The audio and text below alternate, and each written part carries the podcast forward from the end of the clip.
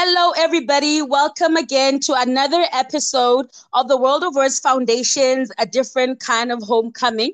It is our first season, and in our first season, we'll be talking to people who've been abroad, studied abroad, lived abroad, and how they can actually bring the two cultures together and tell us about how it's changed their life story and how they've become who they are today. Today we are talking to Miss Mohammed, Miss Londeka Mohammed. Um, you have another name actually, Londeka, right?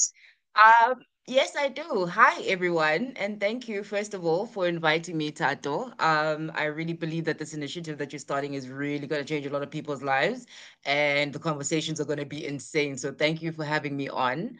Um, mm-hmm. yes, I do have another name, Nokolo. That's my middle name. no, apart from Nokolo, there's one that starts with a L, and I. Yeah, it's it's it's actually a, a, a, name that I picked up when I was changing religions in my very early teen years.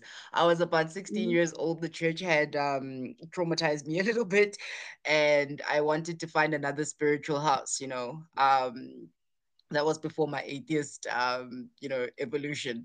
I sort of evolved mm. into an atheist from there. Um, so when i was about 16 years old i decided to try out islam. Um, i made a few maulanas you know found out about the religion studied a little bit and then i decided okay i'm doing this. So when you convert into islam they give you a name.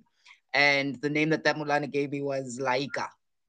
So Laika. for a minute yeah for a minute. You like, um, don't know what I've been saying, how I've been pronouncing that. So I actually I'm not even gonna say it. actually, because of the way it's spelled, like it's spelled L A W E Q A H. A lot of people come up with the funniest like ways to say it. It's yeah, so crazy. It was actually really more funny than it was, you know, offensive at that time. Mm. I'd have a lot of fun with people trying to twist their tongues, trying to pronounce like it was crazy. So right now you are in the KZN in Howick, right? Yes. Yeah. How long have you I'm been back, back in, in KZN? Sorry, can you repeat that? How long how long have you been back in South Africa? Oh, I have been back from the 20th of December 2021. I made it just before Christmas, much to my mother's joy, because I think she was about to disown me. yeah. I'd missed two Christmases. So yeah, um, I got here just in time for for, for Christmas, 20th of December.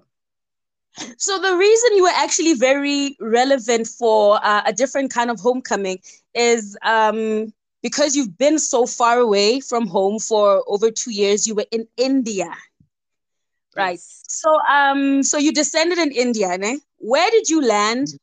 What was your first impression? And as a South African, um, describe the culture shock and what it, what made it easy for you to acclimate. Um, okay, great. That, that that that's actually a wonderful question. Um, the first time this was my second trip to India, Tato. You see, so it wasn't the first time that I'd gotten this. So I'd already had sort of an experience of India prior to me landing in Bangalore. The first time I went um, was for one of my very good friends' weddings. Um, she got married in Mumbai. So the first time I went was the previous year in 2019. Um, I'd gone to India in about May. I was a bridesmaid at her wedding, and that was my first initial, you know, um, introduction to the land that is India. And let me tell you, it was insane. First of all, um, it was so loud because of just the sheer number of people that reside in India. It's like, you know, almost a billion, what, 0.5 now? I think the, the population is sitting at. Um, so it was extremely loud, like it's just hustle and bustle everywhere. And it's not just because you're at the airport, you know, this is like everywhere you walk down the street, it's hustle and bustle. And then another thing that really shocked me was I come from a land where we follow and we obey traffic rules mostly, you know. Um, in India, everybody just does what they want. They drive in such a way that they've got some kind of communication signal. Communication signal is honking you know, they just press hooter the whole time, you know, just beep, beep, beep, beep, beep, beep. And this is everyone driving on the road, you know, scooters included. So it was very loud. And that for me was just like, what, what on earth is going on here? You know? And um, it was hot. It was so, so, so, so, so hot. Mumbai is so hot. Like Bangalore has better weather than Mumbai. Bangalore has mild weather, you know, it's it's it's it's it's very like 22, 25 degrees, you know. Mm-hmm Mumbai gets to your 40s, you know, 40, 42, 45 type of vibe. It was so, so hot. And I mean, I come from Africa. It shouldn't be a bother, but wow, it was hot. Um, yeah. and yeah, so the second time when I went, I um ended up in Bangalore because that's where all the friends and things are at. Um, at Aunt's wedding, I had met a few people and we had decided that we're going to try out our hand at textile design and, you know, creating the design from, you know, taking over the whole supply chain. So from creating the design with um, different artists from Africa and India and collaborating, and then you know um, mixing materials. We're trying to work with a lot of new materials like hemp, um, and a lot of hemp is being you know um, made in India and they've got beautiful ranges of hemp. So you get your your, your cotton like hemp, you get your polyester like hemp, you get your silk like hemp, you get you know you get lots of different um, variations of fabric from hemp, and that was one of the things that we wanted to do. So we had talked about it and then when I went back in uh, March of 2020, just before the world lockdown, um, that was the mission to get there, you know, have a bit of a conversation um, around um, textile design and and you know um, manufacturing. So and how we could collaborate and work together as two continents to bring that together. Um, mm. yeah, and this is how I got stuck there. five was it five or eleven days after I was there, world locked down. I could not get home yeah and, and for me I, I, I feel like what you're describing is very much um on the artistic side of things. But you in your career oh, you yeah. are a brand architect right? Yes yes yes. Um, that's what i like to myself. very brand architecture is very uncommon or maybe people do do it but they don't actually say what it is. Uh, can yeah. you can you um, delve a bit into saying like what is brand architecture? What do you have to study to get into it? Or well, what is what should be your strengths in industry in order to actually get into brand architecture? Um, brand architecture is sort of like a term that's been coined up amongst amongst um, brand managers mostly um, to differentiate ourselves from just like normal brand managing, which you can literally study anything for. You can actually study, you know, brand management courses at institutions that offer them, or you could do um, your marketing courses, PR courses that branch off into brand manager, that brand management. Um, but brand architecture for me um, means, you know, brand management is has a lot to do with the management of brands and how they relate to, you know, the consumer. Um, for me, brand architect means the ideation, you know, from the ideation stage of the brand and then developing that into a physical, you know, tangible thing that you can see. So I'm busy sort of um, with that process for my own brand um, right now. I got back into the country and I was able to, you know, pick up where I left off. So it goes from the ideation stage to, you know, the physical making of your logos and, you know, conceptualizing that. And then what your um, websites are going to look like, the brand story behind it, you know, putting that together, the content writing, putting that together, together um, the actual like content video footage pictures and things you know um, curating how that's going to look. Um, so for me that's what brand architecture means. And i think that's you know the funnest stage of brand management um, yeah. that we could have. So that's that's sort of the stage that i'm focusing on. Yeah um, with what with what you're doing with brand architecture and what you found in India with what you're trying to do, um, you know, with with their tapestries and artistry and, and fabrics and all of that, bringing Indian mm. and South African um, uh, t- tastes together. Um, can you say mm. you you've literally found something that is very unique, not at all Indian, not at all, not completely Indian, not completely South African? Could you say you've managed to come up with something um, absolutely unique, um, which could be marketed to an international community? Um, I don't know if it's unique because there are products out there that are, you know, um, a, a, that, that are born out of collaborations from um, India and Africa. Um, but mm-hmm. I would say that um, the stories that we are trying to tell are unique. Um, I would say that the approach that we're trying to take, the angle that we're trying to take is unique. Um, we're literally trying to build bridges, you know, um, between mm. our two continents. And um, a lot of things, when people talk about building bridges between, you know, cultures and and and and and, and diverse people, um, it, it's usually very superficial like we can like trade you know traditional stories or you know things like that but we are literally trying to build like an, an actual bridge where you can pick up something and you know it's it's a textile it's it's a textile that's been manufactured in India but designed by you know an African. Um, and they sat in the same room or on in the same virtual room and you know worked on this. And you know it, it's now available to you. Um, in the space that i'm working with right now especially in the textiles um, and the fashion industry um, there's a lot of brands that do this but it's a lot of european brands that buy african materials and textiles and designs and then go sell it in europe for an insane amount of money And they just slap on a different label, but yeah, it's still you know slap on a brand. There's no actual collaboration with the communities. There's no you know the people at the bottom, you know, um, are, are, are making money and, you know, are, are earning a sustainable living. And so, you know, having been immersed in the world of slow fashion while I was in India, um, I learned a lot about the communities that bring these materials, you know, to um, the retail stores and how they live and how they are how they should be protected and how wages are not fair and you know i learned a lot of things like that. So that really took um, place in my heart because i saw the same type of thing that happens um, in our african shores you know where people in ghana are producing such great materials and then people in europe will come and exploit and you know give them the least while they make the most. So it's the same kind yeah. of story. So i really want to um, involve you know the, the the the the layman, you know, the guy who's chopping up the hemp in the fields. Like I want him to be okay. Lady who goes and weaves this hemp, you know, and turns it into a beautiful material to be okay. Um, I yeah. want their environments to be protected, you know. So we're taking into account all those things right now. That is yeah. so beautiful. And, um, I think that's what makes us unique. The story we're trying to tell. Oh my God, that is absolutely so beautiful. And and when we're talking economics and people being okay, and we're talking money, obviously, um, would you say yeah, there's yeah. a notable there's a notable difference between the way Indians in India do business and the way South Africans or Southern Africans do business. And I'm being specific when I say Indians in India because I'm um, coming from KZN. There's a very large um, population yes. of, of yes, we have our South African Indians.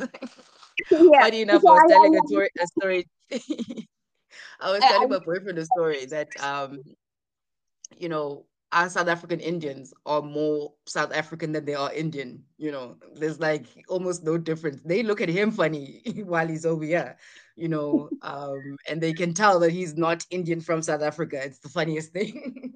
Oh, just for our listeners to know, when you say he, they look at him. He, um, your partner is actually with you right now in South Africa, and he is Indian from India. That is correct. that is correct. He's from South India. Um, he's actually a scientist turned rapper turned um, entrepreneur. That is so cool. Uh, in Bangalore, in India. So one of the first, um, sort of, sort of, sort of the first generation of rappers to emerge from India. So him and his crew are like the OGs of hip hop in India. You know, they're doing some great stuff out there with South Indian rap. Um, mm. But getting back to your question about our business practices and the fundamental differences from, you know, the Indians in, in the continent of India and South Africans. And yes, there is absolutely fundamental differences. These people are light years ahead of us in terms of the knowledge that they have about operations and you know um, accessibility to things like really fast, really cheap internet. So you can gain more knowledge of how to run a business and how to do things. You know, um, people in India don't struggle with those things that we as Africans struggle with. Well, we specifically as South Africans struggle with. You know, our data um, stories, you know, extremely expensive, very hard to access. Um, you know, I was actually proved this by when I got home, I tried to install a fiber line, a metro fiber line and oops, can I mention brand names? Because I'm about to dog so I tried to install a internet uh, line in the house, and um, to this day, I applied for it on the 22nd, you know, And to this day, I have not gone back. They are having some kind of um, difficulty trying to load my address onto the portal. And I've called everybody that I can possibly call. I've tried getting a hold of key accounts managers. I've tried getting a hold of general managers. Nothing has worked. I literally had to go to Vodacom and get one of those, um, you know, LTE mobile situations, uncapped mm-hmm. wi- Wi-Fi, and put it in the house because these guys were just were just not getting back to me. You know, and it's things like that and when we, we were in india when we moved to our new place my boyfriend and i um he did it in a day. He literally called a company called ACT. Um he told them his name he told them his address. Two hours later the guy was in there installing. We had internet in three hours you know yeah. something that has taken me over a month to do over here you know so it's challenges yeah. like that. Also like operations they've had people um and and the one thing that I really noticed that was lacking in our South African startups is our lack of mentorship. We don't have mentorship, especially black and brown mentorship. You know, people that have been in operations who have the know-how of how to scale, you know, how to, you know, keep in compliance, you know, just general operations things, you know, who can guide you. We don't have that here. And that's also another thing because we get to stages in, in our entrepreneurial journeys and then we have no idea what to do. And now we must go looking for this information. And that is time consuming.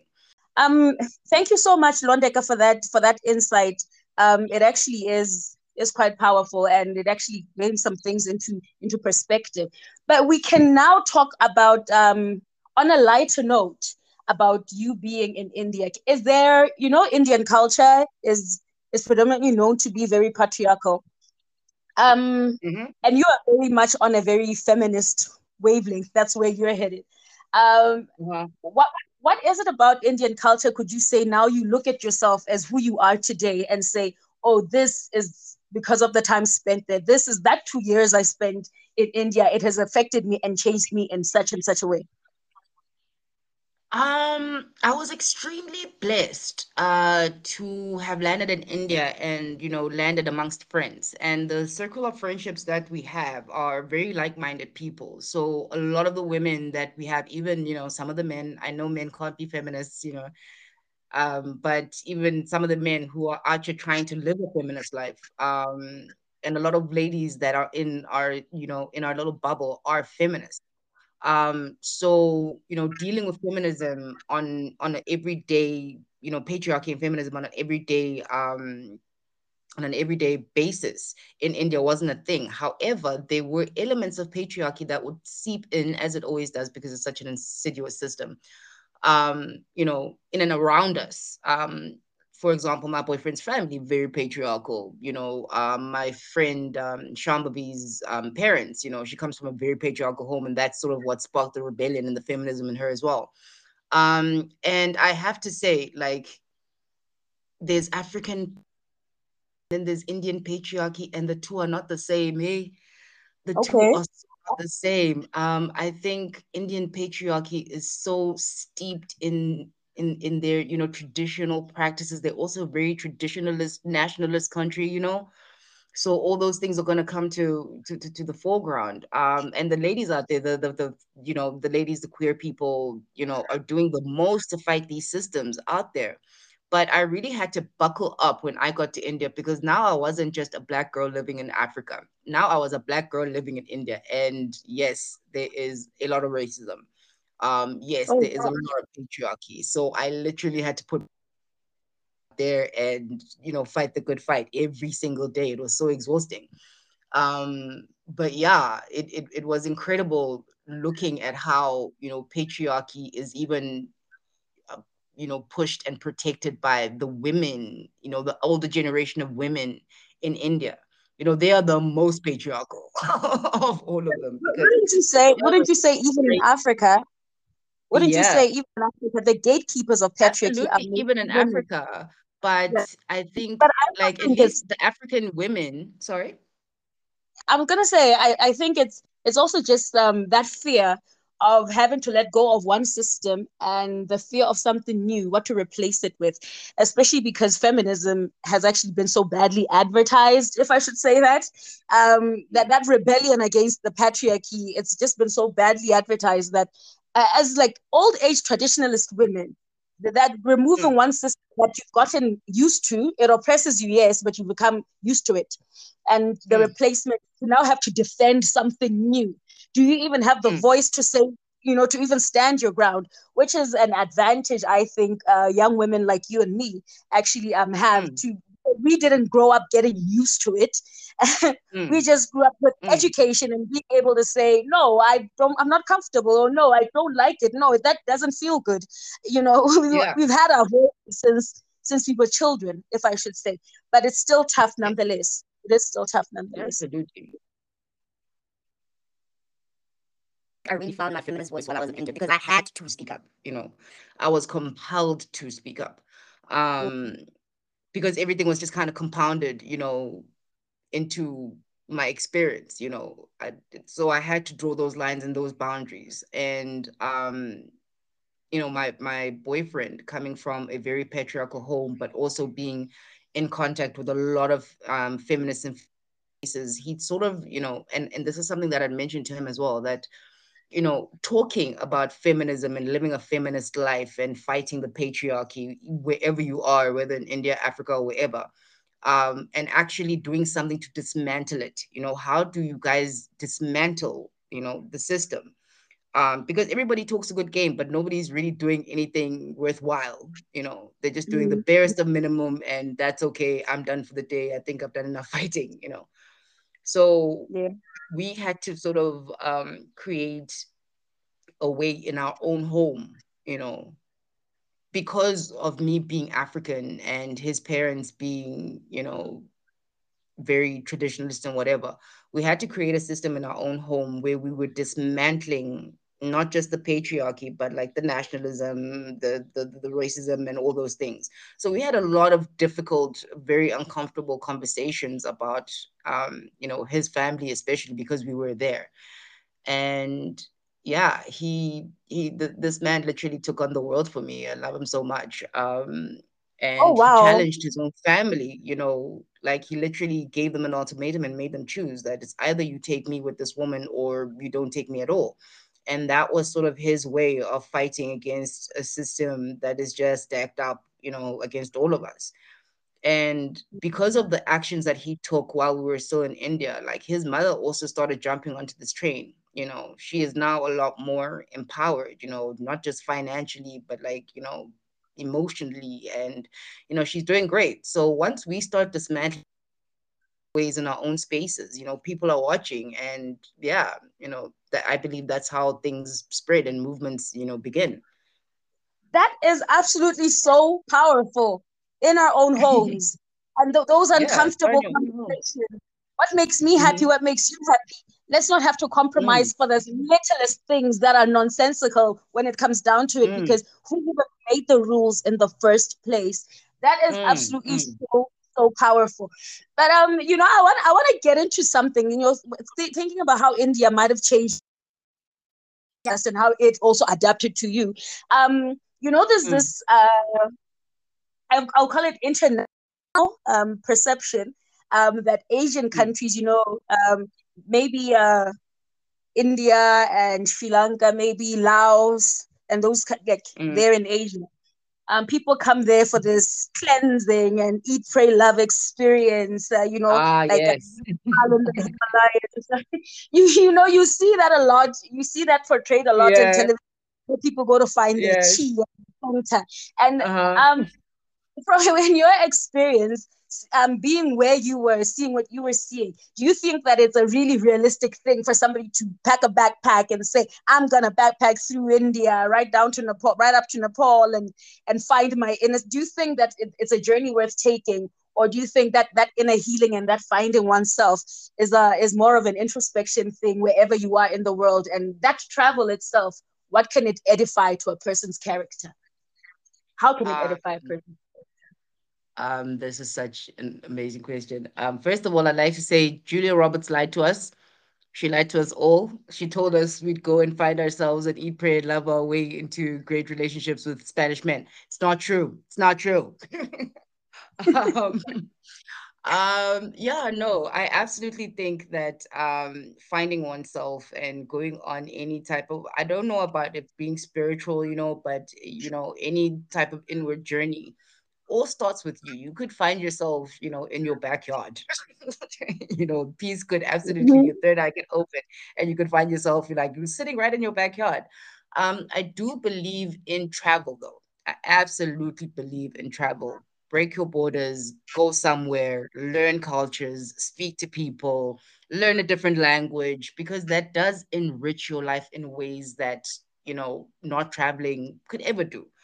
Um, as much as we see, you know, the, the the systems that oppress us in the world, like your patriarchy and whatever, there's also a lot of beautiful things about a lot of beautiful places. You know, India is a beautiful country.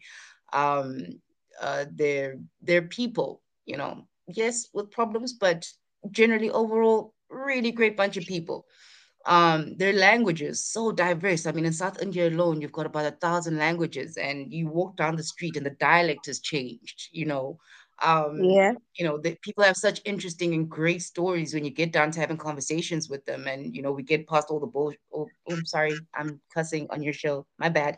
Um when we get past all, you know the, the the biases um that we have and we get down to talking to people. I once just like had and i didn't even know he could speak english you know. So I greeted him in Hindi and he was a tea vendor. You know, we have a lot of those in India, just random corners, you know, tea vendors. And I actually found out that this man, his mother is Namibian and his oh. father Oh. is Indian and somehow they in they were they used to be very wealthy you know through the lines of people and um he's got a very deep you know connection to africa and he was like you've got dreadlocks. How are you speaking you know hindi? And then he started speaking to me in english and that's when we found out that actually hey his mother's namibian his father's indian.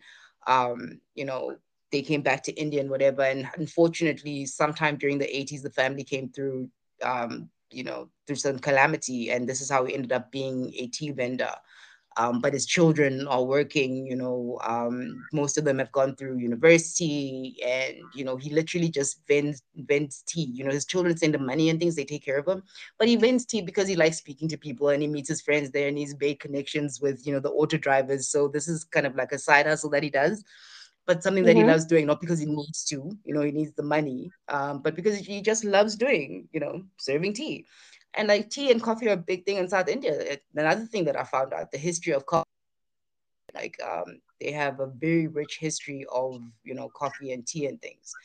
And yeah, like break your borders. You could find yourself in your backyard, but it, it probably would be better finding yourself on top of a mountain in Bhutan somewhere. Yeah. you know?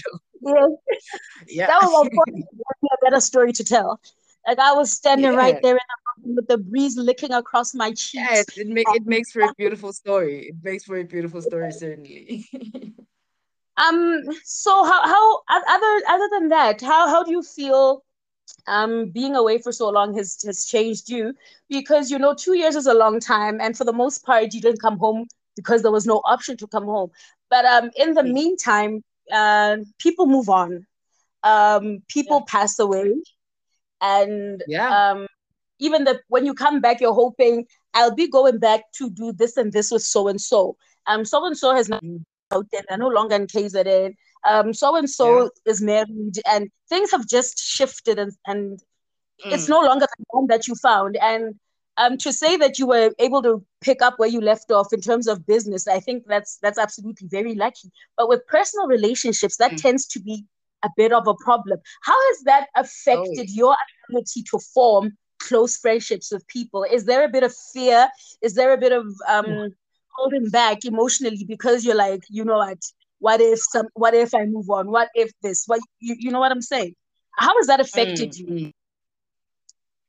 Um, it definitely changed some of my relationships that I've had. Um, because I think coming back home and meeting some of my old friends, and we had planned to do things, you know, and then them realizing that no, man, this is not the same person that left South Africa, you know, two years ago.